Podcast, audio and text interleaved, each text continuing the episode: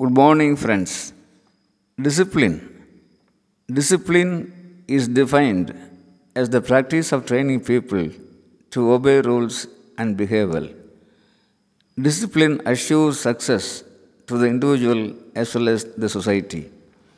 If a person is tough on himself, life will be definitely easy for him. On the other hand, if a person is easy on himself, life will be definitely tough for him. No doubt, it is highly foolish to be indisciplined. Yes, lack of discipline naturally leads to failures. Discipline is the foundation upon which all the successes are built. Self respect and self confidence are the fruits of discipline.